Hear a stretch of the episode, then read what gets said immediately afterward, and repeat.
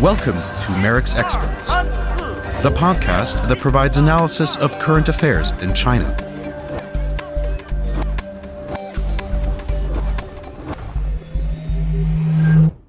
Welcome to the MERICS podcast. Today we will talk about the economic policies of the Chinese government. I am Claudia Wessling, Director Communications and Publications at Mercator Institute for China Studies.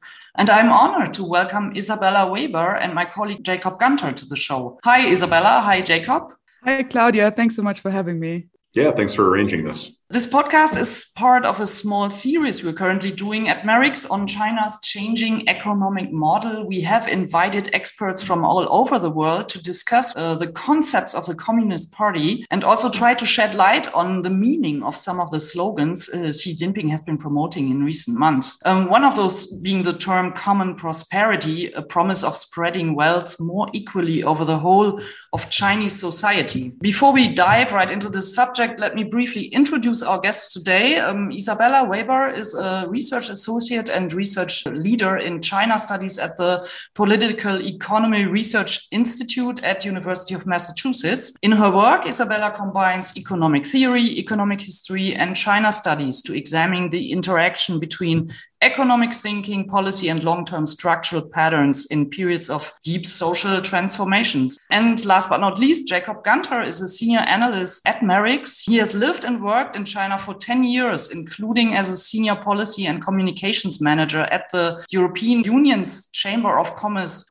Jacob covers, among other topics, China's political economy, industrial policy, and he examines how the EU can better compete with China. Isabella, China's economy is facing challenges on several levels. November economic figures show sluggish consumer demand, the industry trending sideways, and the property sector still at the brink of collapse um, China's leadership has to deal with the risk of an even steeper downturn in 2022, some experts say. Um, how do ambitious concepts for China's political economy, like common prosperity, fit into this very difficult context?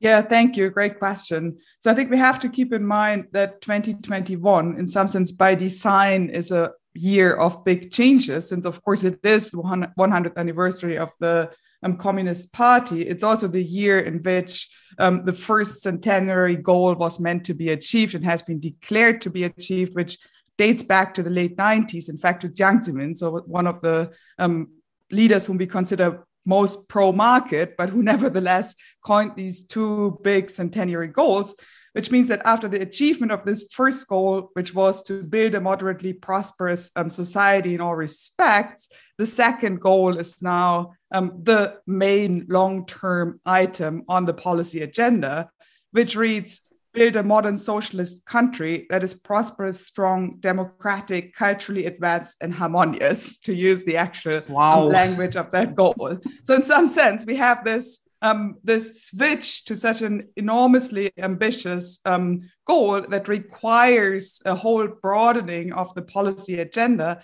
happening at the same time as the massive global economic challenges, the pandemic, and so on. And I think that we have to take these two um, moments together this long term policy agenda that really is, is part of party history in many ways and the massive um, structural changes that the global economy and China um, facing right now.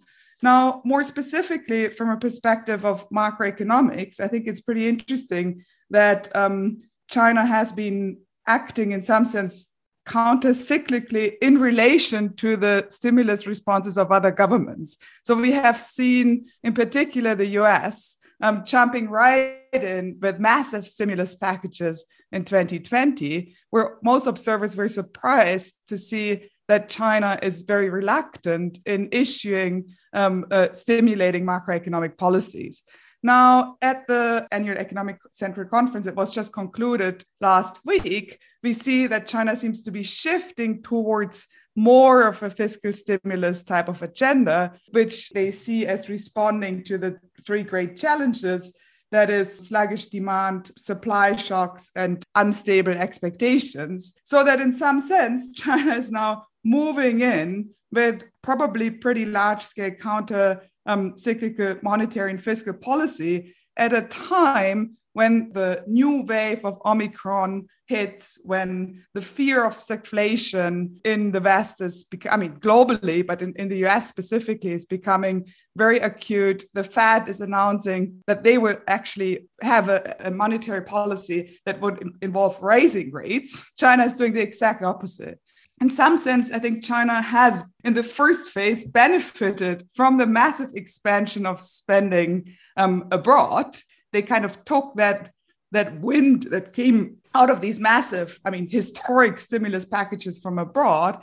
And as those packages are kind of petering out, they are now pushing with their own kind of stimulus package. So, overall, I mean, clearly there are massive um, challenges facing the Chinese economy and the global economy, as a matter of fact. But I think that in terms of the timing, they played it pretty smartly, to be honest.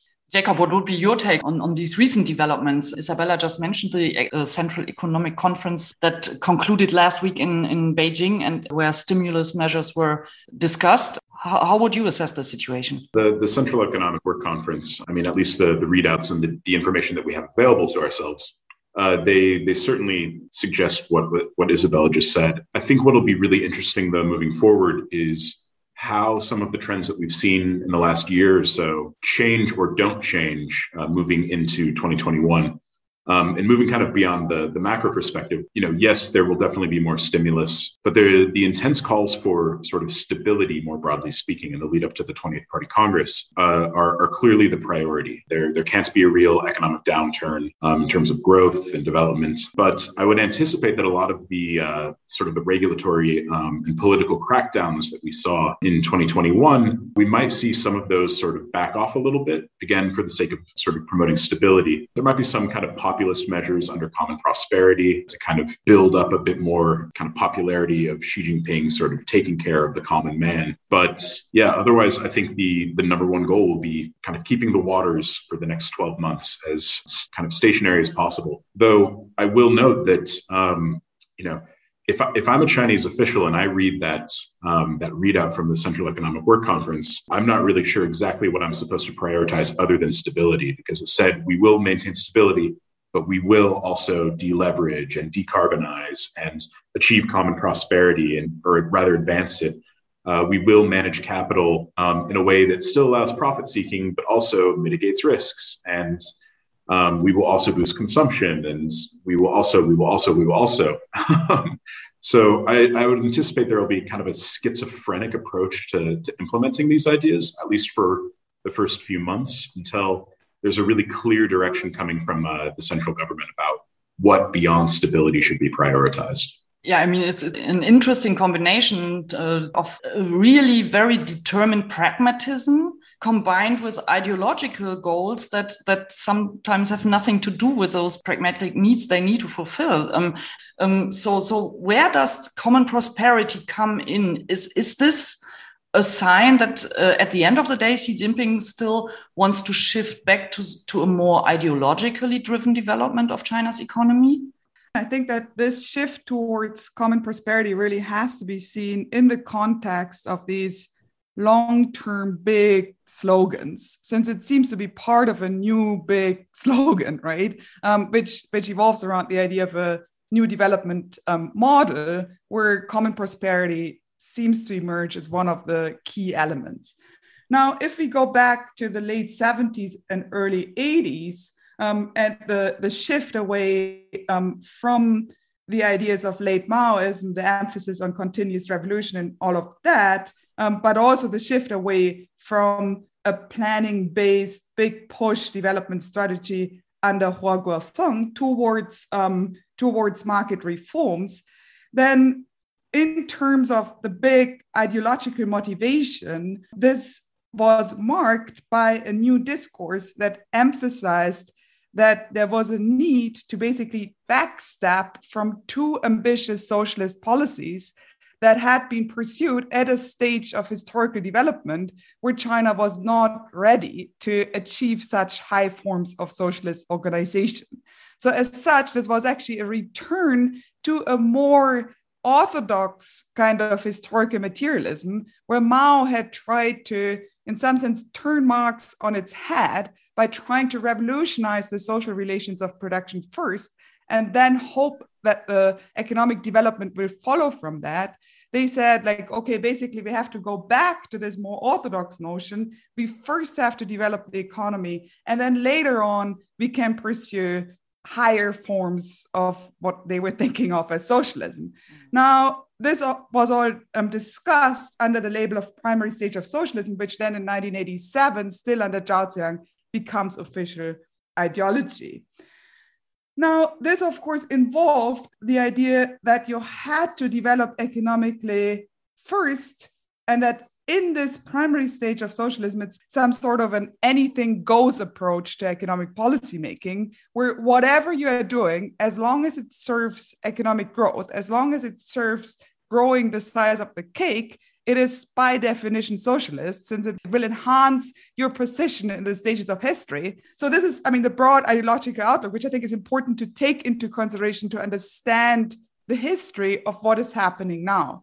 Now, this anything goes paradigm left open the possibility of a full embrace of capitalism, since capitalist economic policies were part of the tool set of socialism in this broad outlook right? So throughout the 90s, we then get this shift towards more and more neoliberal kind of policies um, all the way to the early 2000s. But as I said earlier, already under Jiang Zemin, there is a commitment that after 2021, there will be a shift back towards a more explicitly and directly socialist agenda in the here and now. But if we want to understand what the logic behind this kind of broad shift in economic governance is, this is the key context um, where basically we are now seeing the attempt to move beyond the primary stage of socialism towards um, laying the foundations for a more comprehensive kind of new economic model. What exactly this looks like, I think, is very open. Whether we want to consider this socialist, capitalist, authoritarian, whatever, I think is in some sense remains to be seen because we don't even know yet what exactly it will entail.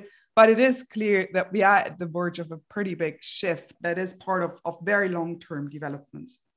And that shift from a Chinese point of view is just part of a determined historical course they are on, in, in a way, if I understand that correctly, something um, Marxists probably have in their ideological books, um, that this is just a development that um, has to happen. Uh, interesting thought that capitalism is uh, just a tool to achieve um, the perfect state, so to say. But let me may maybe try to break it down a little bit to real life in China. And um, I, I, would uh, ask Jacob to come in first. Maybe what what does this this uh, ambitious goal of achieving common prosperity or whatever mean for China's mixed economic model, Jacob? Um, will private firms, for instance, who are very strong in China's economy, start to behave more like state owned companies in order to kind of uh, go in line with the goals the Communist Party sets for everyone? And what, what will this do to the, to the economy? People often forget, uh, you know, when when they hear the term common prosperity coming out of Xi Jinping's mouth, this sounds like something new. Um, and I fully agree with Isabella that it's not. And literally, when you go back to the quite famous uh, Deng Xiaoping quote of "Let some get rich first, people often forget what happens next. And literally, that's where the term common prosperity comes. Is at the end of that quote, which is "Let some get rich first, da da da da da," and steadily advance towards common prosperity yeah, now that we're seeing that that kind of return to to the the, the second half of the Deng Xiaoping quote, you know, I think not only is, is is business and economic behavior becoming a lot more ideological, but in many ways it's it's about aligning companies towards broader economic and even geopolitical um, strategic interests and goals uh, that um, the the party and the state have set forward. Um, so, you know, will will private companies start to uh, almost behave more a little bit more like state-owned enterprises in terms of filling these like economic and social roles. Um, I think that they will certainly see increased pressure towards that because when you look at things more broadly speaking, we're already starting to see private actors being rewarded and protected for aligning with national strategic goals and kind of punished for not. like the big tech crackdown that happened um, over the last 12, 18 months, it really hit the internet and platform industry hard, but not a company like Huawei, which has a fair amount of overlap with uh, with the companies that were were hit. So we should ask the question: Why was why was there that discrepancy? And it's pretty simple. Huawei was serving national interests with a lot of semiconductor development, the development of the Harmony operating system as an alternative to Android and Microsoft and Apple. And it's notable that you have Ali, companies like Alibaba and Baidu that in the years leading up to the crackdown, they were starting to design their own um, microchips for various purposes, but they weren't investing in any other part of the uh, supply chain and value chain. Um, they were just on the design stage and they were quite happy to outsource um, their production to, to South Korea or Taiwan. But now we see um, after the crackdown really, really reached its peak, you know, Alibaba is leading a consortium to bail out Tsinghua Unigroup, which is promising but really debt-laden aspiring chipmaker. Baidu has started investing a great deal more in a more holistic um, semiconductor value chain. And some of that may be because of market forces, um, but it's quite interesting to see that they've really upped their stakes after the crackdown. So I would expect to see similar developments moving forward with common prosperity. That so long as this is a really serious goal pursued by PRC leadership, um, this will be an area where private players are expected to align, just like in this sort of broader technological self reliance push. Isabella, what would be your take to that regard on the role of private companies in China's future economic development?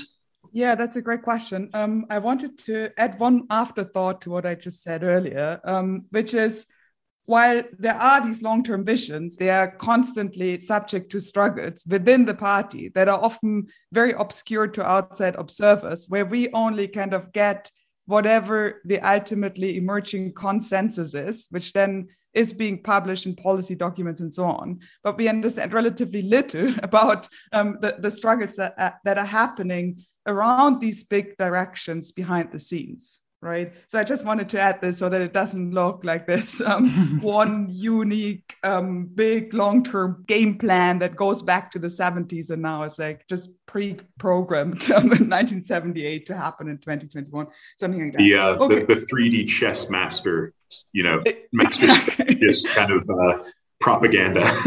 yeah, yeah. So this is not what I'm trying to say. Just to, just to be sure here.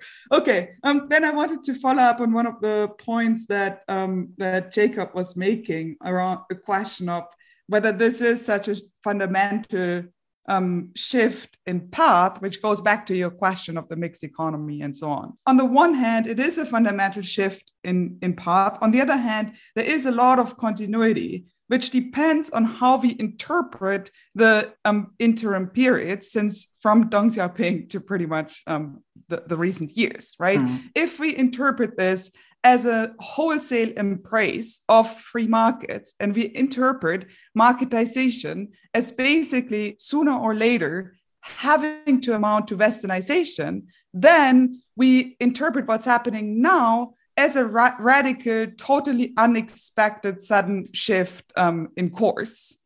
Now, if instead we interpret China's market reforms as reforms that involved very deep marketization, but where markets were basically used as a tool in the pursuit of big political goals, then it's in some sense not such a sudden rupture, but rather there is a change in political goals from growth by all means to all these notions of high quality growth, um, common prosperity, ecological civilization, um, national rejuvenation, you name it, where then the market is still being used as a tool. This is why I don't think we should expect the end of markets in China or that the strike back of the state means that it there will be a complete crowding out of markets, but rather markets now are being steered in ways that that are aligned with these political goals that have been upgraded from being among others to being some of the most high priority kind of goals. It's not about ending Baidu right? Um, i mean that would be like kind of killing the chicken that is laying the eggs but rather it is about steering Baidu's investment strategy, innovation strategy, and so on to be aligned with national priorities which does not mean that this is the end of the profit motive or that this is the end of private business. Instead, there, I mean, there will be an insurance of a continuation of a good economic environment that enables the reaping of pretty big private gains. But these private gains are meant to be uh, achieved in ways that also benefit these larger um, political goals. There is, of course, a power struggle between private large corporations and the entrepreneurs and the party and the state, since companies generally are not particularly keen to have states tell them what their priorities should be, right? If for Baidu it's cheaper to just import these computer chips, um, then as long as the supply chains are stable, um, uh, it, it, they would probably prefer to do that. However, in the context of huge instabilities in supply chains, a very unstable global environment, and so on. There can also be dynamics that actually um, more or less, quote unquote, naturally align um, the, the, the private businesses with the interests of the state because Baidu also doesn't have a lot of interest of being cut off of its supply chains, right? So as such, I don't think it's correct to interpret this as a the state strikes back and kills the market, but it's rather the state reins into the market to show who is the boss and to make it very clear that there needs to be an alignment of agendas. So the state not trying to destroy the markets, but to show the markets who's the boss. Let's maybe move on to uh, the aspect of foreign companies on the ground in China. And Jacob, you've been working for the EU CCC, the EU, EU Chamber of Commerce for a long time. Um, uh, what what do foreign actors need to prepare for um, when looking at this economic shift? I think you know, the success of a lot of foreign companies in China has always been to some degree to align themselves with these kind of broader strategic goals. Of course, in the past, the broader strategic goal was growth at all costs. So that was quite easy to, uh, to, to secure a good position in the China market and uh, to, to grow uh, market share there. But as we start to see this kind of bigger self reliance push and dual circulation strategy and such, there will be a need for foreign companies in China to become increasingly politically aware and, and kind of sophisticated in that regard. So, you know, positioning themselves as complementary to, you know, self-reliance and dual circulation and such should be their strategy if their goal is to secure a spot in the market's future. And some companies are already doing that. Uh, you look at BASF and ExxonMobil with their 100% foreign-owned mega projects with sort of top-level technology in Guangdong, you know, which they were able to secure um, in an unprecedented manner. You know, no foreign chemical company ever got more than, uh, you know, a 50-50 joint uh, venture share until they kind of played hardball and said, you want to onshore and secure supply chains for this critical technology. We won't bring it unless you give us full ownership. We don't want to transfer technology to our competitors. And that eventually got them what they wanted. You also see a lot of the automotive, uh, foreign automotive companies are really doubling down on the market. And that is in large part been facilitated because it's aligning with dual circulation strategy and it, it creates a lot of jobs and tax revenue and will increase consumption uh, domestically. Um, and it also supports the, the technology ambitions of electric vehicles, which is you know one of the 10 industries in the Made in China 2025 plan. But I think it's really important that we also look kind of in the long run how companies should be considering uh, such alignment um, and how it might empower an ideologically driven China and its increasingly ideological and coordinated national champions. It could be really, really good business for the next 10, maybe 15, 20 years to align with those national goals. But how are they going to feel if they ultimately strengthen their competitors and then start having to compete with these state-backed coordinated champions in third markets or even at home. And that's that's a strategic question that i hope every headquarters in europe and north america and japan are taking into consideration. And then that's also exactly what european governments should be asking. You know a more ideologically driven china market will and should drive some skepticism towards you know prc firms acquiring european companies with key technology. And you know, from a broader geopolitical perspective, they should examine the balance of economic gains and stronger European operations in China with the counterbalance of sort of long-term economic and geopolitical competition with the PRC. And, and lastly, I would just add that the way that we see a lot of people in, in developed liberal market economies talking about um, this, this ideological shift and this shift towards self-reliance um, and sort of indigenous innovation um, there's a lot of talk about like, oh, well, this surely will not succeed. And of course, there's a good chance that it won't. But China's the land of the unprecedented. um, and, and they've learned the lessons of, of uh, the, the different economic models that came before them. So I think rather than spending as many people have spent the last four decades predicting the imminent collapse of China's economy, um, we would do well to think about what happens if they achieve this broader technological self reliance what happens if they achieve this kind of domestic uh, dual circulation vision of a larger domestic market? What happens if they're able to achieve this common prosperity? And how should we plan for that? Not just sit around and hope that it doesn't work.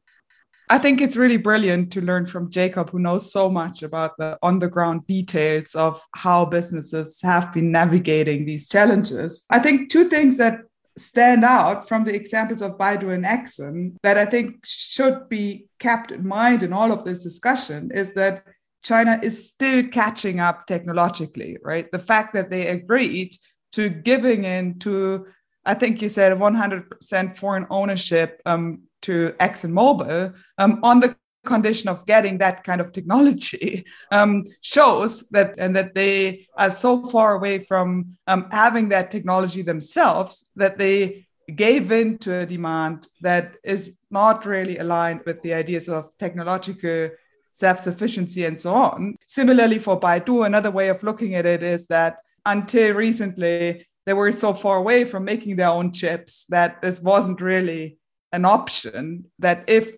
Baidu had tried to create its own chips, it would have been technologically so far away from the frontier that it just didn't make sense, right? So I think this is something that we easily forget when we talk about this powerful state and these big state-owned companies and the national champions and all of that. That, that China is still operating in a global business system that is dominated in an overwhelming fashion by very big corporations that are headquartered in the EU and the US and not in China. But we are observing in the Chinese case now is an unprecedented scenario compared to the history since the first industrial revolution in the late 18th century. So that for the first time, we have a country that until very recently was clearly one of the least developed countries in the world, having moved up in the on the technological level to an extent that we even have that kind of conversation, right? So this is unprecedented historically, and this is part of the enormous tensions and anxieties that we are observing internationally, since this is really also from that global perspective an unprecedented um, constellation. I saw um, an interview in preparation of this podcast that you did, Isabella. At the time, you said that there is an urgent need for better understanding China's political economy.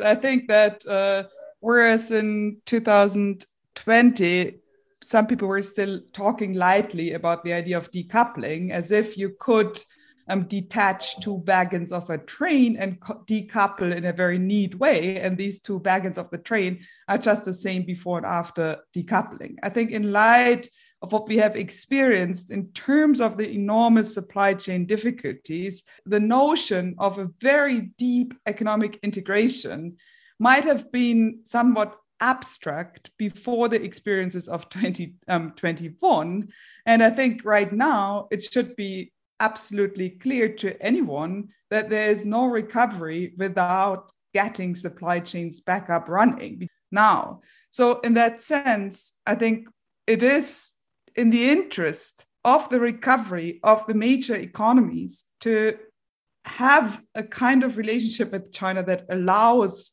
this revival of, of a smoother operation of the global economy, which I think must entail some form of cooperation. So I think I can just reiterate the need to move towards a more objective, solution oriented approach um, to China rather than a fear mongering, anxiety driven type of panic reaction, which I think will just exacerbate the, the, the multiple crises that the world's facing at that point.